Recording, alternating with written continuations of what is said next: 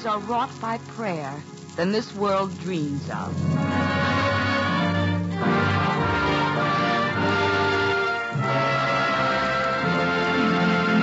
Radio plays from the golden age of Hollywood. Family Theater Productions presents remastered family classics from our audio archives. These were shows originally produced by Father Patrick Peyton in Hollywood, California. Hello, I'm Father David Guffey, and welcome to this week's show, Little Lost Shepherd, originally broadcast in November 1948. Our story today stars Rory Calhoun, Cathy O'Donnell, and child actor Gary Gray. Vivian Blaine hosts. You may recognize her from her work in films such as State Fair and Guys and Dolls. The story takes place in post war United States. It's easy to forget what a time of turmoil that was for families, especially for orphaned children. Enjoy the show.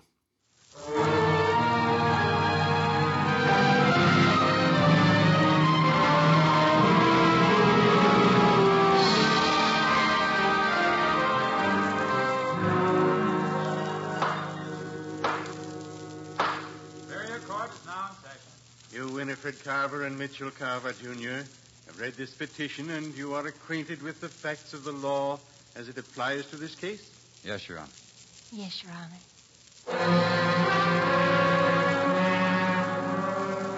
This was the day I had waited for. A day that really started over a year ago.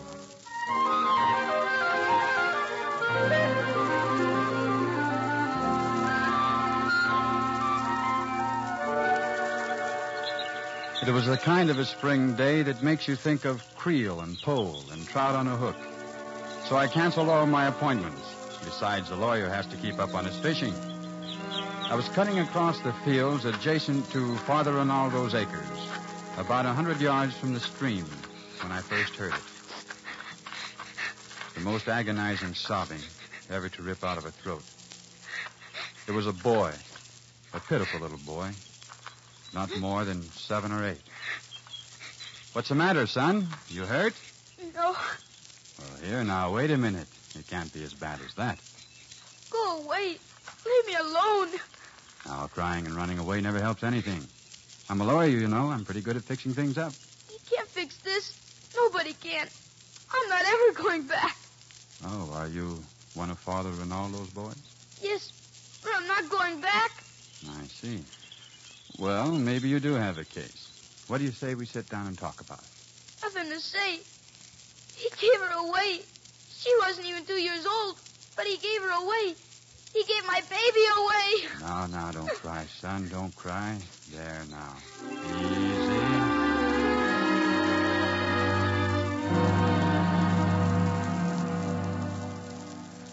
I held the skinny little body against mine while he cried his heart out. It would have been cruel taking him back when he felt like that. So after he quieted down, we talked a while. And then I took him fishing with me.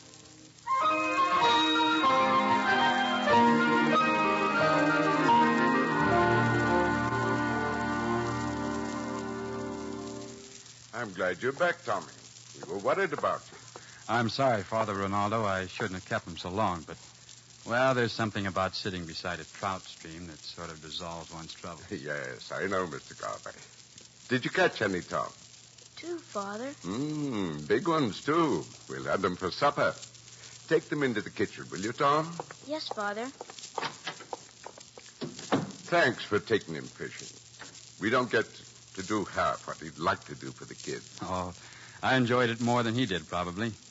He's naturally pretty broken up about his sister being adopted. It wasn't his sister, Mr. Carver. But he said, I know. His baby.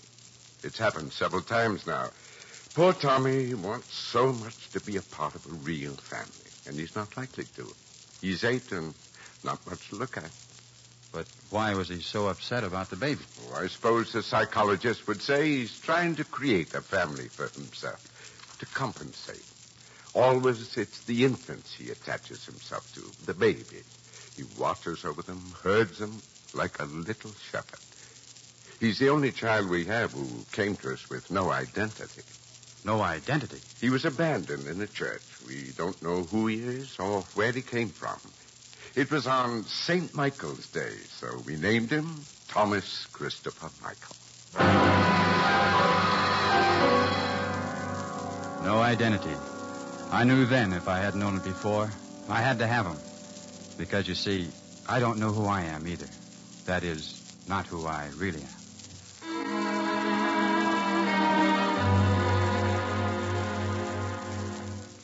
Adopt an eight-year-old boy? But, darling, we haven't been married six months.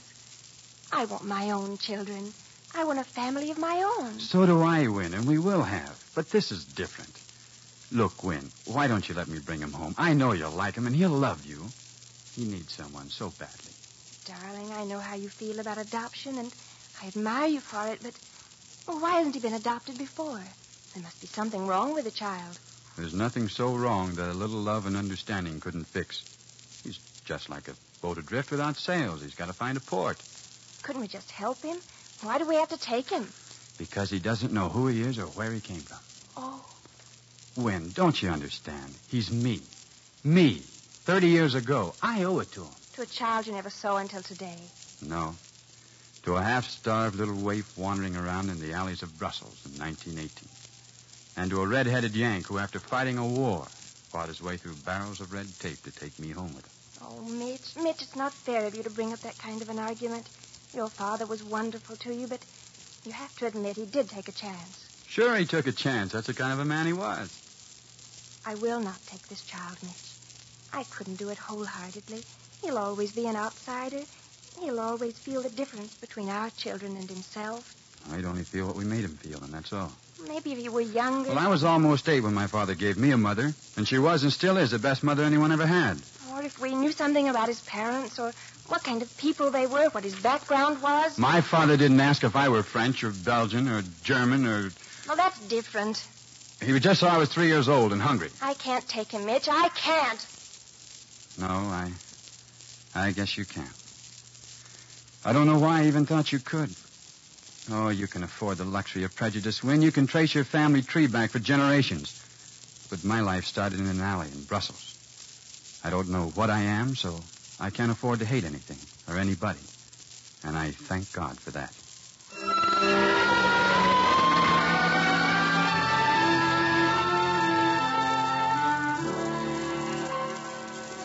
It was the first time we'd quarreled. We made it up, of course. We both said we were sorry. But that didn't wash it away. I didn't blame her. Her life had been so different from mine. She was used to guarantees like sterling on silver. But I couldn't get Tommy's face out of my mind. And I couldn't keep away from him either. Oh, hello, Mr. Carver. You're getting to be quite a steady visitor. Don't get up, Father Ronaldo. Where's Tommy? Uh, taking him fishing again? Uh, yes, if it's all right with you. Uh, Tommy is getting quite attached to you, I know. and I wouldn't want him to get hurt. If you can't find a place for him in your life, it might be better if you didn't see him so much. I know, Father. I'm trying. Uh, trying to work it out. You see, Mrs. Carver is. Well, Yes. I'll work it out. Somehow.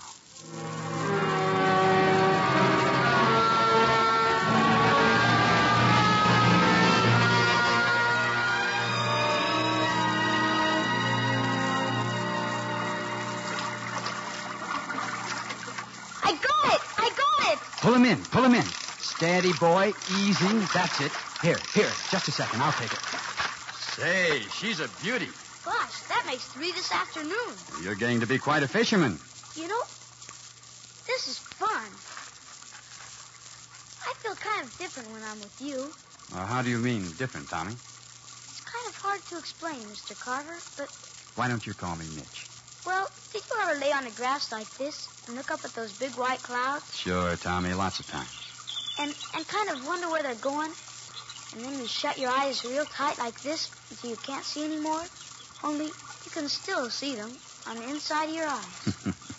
they call that daydreaming, Tommy. Is that wrong? No. Only sometimes daydreams are misleading. Mitch, have you got a boy? No. I. I haven't. Oh.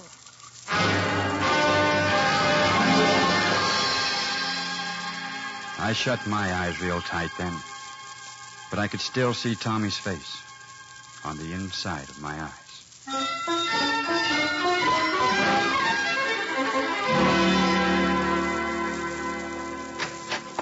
That you, Mitch? Yes. I'm coming right now, darling. Oh, something wonderful happened today. Oh, Uh, Win, this is Tommy. I brought him home. oh, Mitch. how- Hello, Tommy. How do you do, Mrs. Carver? Would you like some milk, Tommy? Or, or some cookies? No, thank you, ma'am. Sure, he'd like some cookies. Go out to the kitchen, Tommy, right through that door. Make yourself right at home. All right, Mitch, if you say so. You shouldn't have done it. Not today. Win, I thought if you just saw him, you'd change your mind. Mitch, I'm going to have a baby. A baby? Darling, that's wonderful. Why, Tommy will be pleased as punch. Oh, Mitch. No, no, darling, don't cry. You feel all right? I feel miserable. Well, maybe you better lie down. How can you misunderstand me so completely? I don't want to adopt a child. I never did, and now, today. Can't you see how impossible it is now? You'll have to take him back, Mitch. He can't stay here. I can't take him back Why can't you? because I promised him. Well, explain to him that it isn't possible now. You don't understand, Win. I promised him. I told you I didn't believe in adoption, and you brought him home anyway. I tell you I'm going to have a baby, and what do you say? Yippee, I'm going to be a father? Or, or you've made me the happiest man in the world? No. You just say, Tom, you'll be tickled pink. Win, wait. Win, please.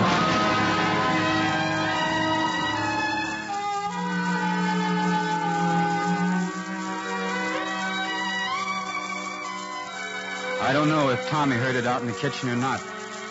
But in the end, she said he could stay a while. She said she'd try, and she did try. She fixed up a nice room for him. She even helped him with his homework. She was everything to him. Everything except a mother. Tommy, you better do your homework now.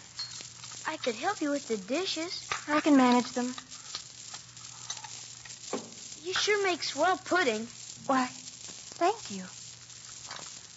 If you wanted to sit down and knit something for the baby, I could wash the dishes. I promise I wouldn't break any. Tommy, it's 7.30. If you expect to get any homework done, Yes, Mrs. Carver.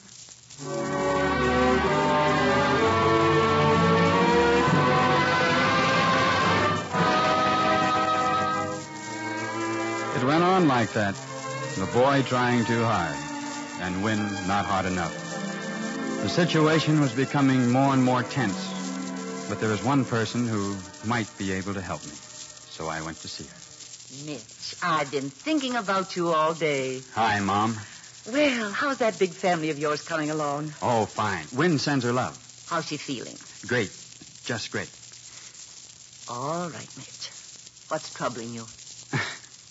I never can fool you, can I, Mom? It's the boy, isn't it? Yes, Mom. I don't know what I'm going to do. Win fights it all the time. She won't let herself love Tommy. But you said she was trying. Oh, she tries in her way. I was so sure it would work out because it worked out for me. And you, Mom, you were wonderful. You loved me right from the beginning. Why can't Win be like you? Son, hmm? I never told anybody this before. Not even your father. I tell you now because it may help you to understand Win. Mitch, I. I didn't love you. Not in the beginning. Not at first. That took time. Oh, I never suspected. I never meant you to. Well, I guess that's that. There goes my balloon. Wait, Mitch. There's more to it than that. Have you ever wondered why people say you look like me? You don't, not really. But when people live in happiness a long time, something in them gets to be alike. Love does that, Mitch. I see. Come here, son. Your tie is crooked again. Thanks, Mom, for everything.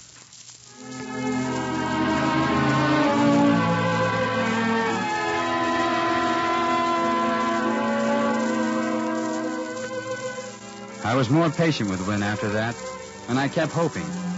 But I had a lot of problems on my mind. Win and the new baby and Tommy and those adoption papers. I hadn't been out to see Father Rinaldo in quite a while when I received his message. Uh, Mitch, uh, how does Mrs. Carver feel about Tommy now? Has the feeling changed? Oh, yes, it's much. No, not really. Perhaps you'd better send Tommy back to me. Oh, no, no, I. I couldn't do that. It, it wouldn't be right. At a time like this, you must consider the happiness of your wife. Well, give me a little time, Father. I, I know it'll work out. It's got to. Remember, Mitch, you cannot break a family to make a family. The law gives you a trial period of one year. Eight and a half months have run through. I think it would be kinder to all concerned if Tommy were to come back now. Well, I suppose you're right. Let me think about it for a few days.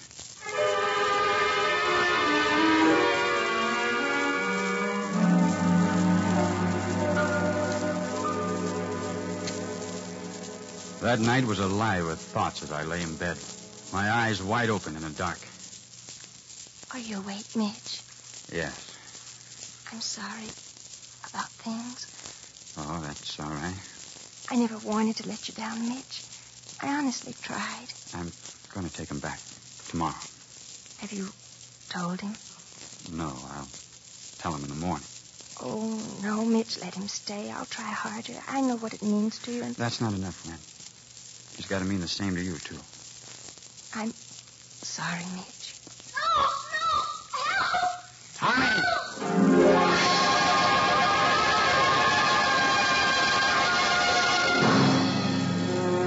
It was a terrible thing, a small boy's fright echoing in the dark. I dashed down the hall. He was sitting up in bed, the cover still drawn over his head. He was trembling so violently the whole bed seemed to shake. I pulled the covers away, talking to him all the while, softly. I didn't want to startle him any worse. Gradually, I woke him out of the nightmare.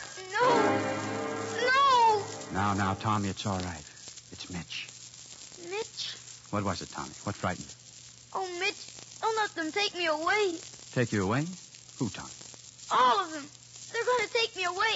I don't want to go. I told them, but they made me. No, no, no, Tommy, relax. It was just a dream. Don't go away. I'll dream it again. Stay here with me, Mitch. Please. I'm afraid. Ah, you don't want ever to be afraid. There's nothing to be afraid of. You wouldn't let anything hurt me, would you? No, not if I could help it. I don't know why I was such a scaredy cat, dreaming like that. You wouldn't ever let them take me away, would you, Mitch?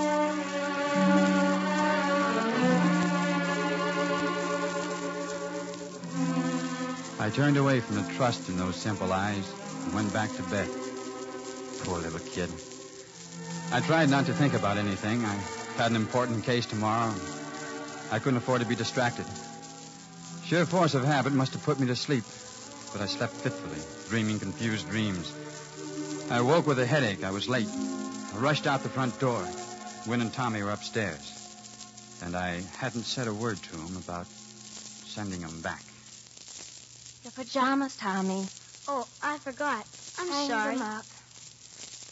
Yes, Mrs. Carver. I hung up the towels in the bathroom, That's fine. and I cleaned beyond my ears, my fingernails. I'll go down now and put up your lunch. Spread up your bed and then you hurry down. You'll be late for school. No, ma'am, I won't.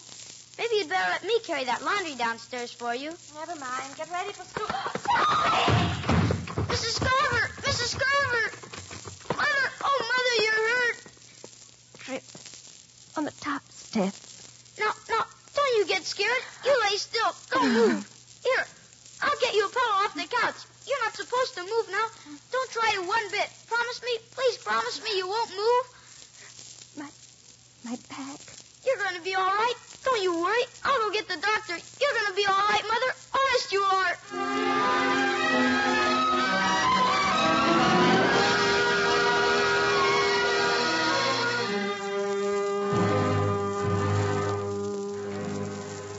was in court when the hospital called my office. It took quite a while to reach me. They said she'd fallen. That's all they said. And I was half crazy with worry by the time I got to the hospital. Tommy, Mitch, she fell down the stairs. I know. Where is she now? In there. The doctor took her in there. It's been a long time, Mitch. Why don't they come out? Ah, don't worry, Tommy. I can't help it. She was crying. It hurt awful.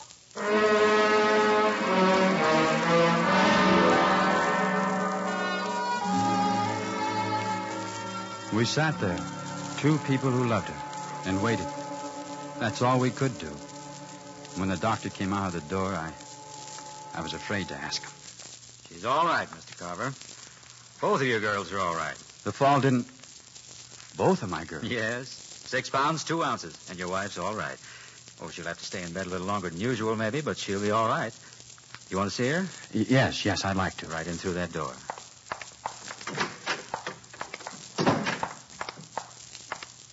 Mitch, Oh, Win, I was so afraid. he was wonderful to me. No, he's a good doctor. No, I meant Tommy. He was frightened, but he acted so grown up. He took care of me like I was calling in Mitch. Tommy, Yes? Mrs. Carver wants to see you. Hello, Tommy. Are you all right? Yes, Tommy. Gee, Mrs. Carver, I'm sure glad. What did you call me? Mrs. Carver. That isn't what you called me after I fell down the stairs. Is it, Tommy? Uh, no. Do you remember what you called me? Mother.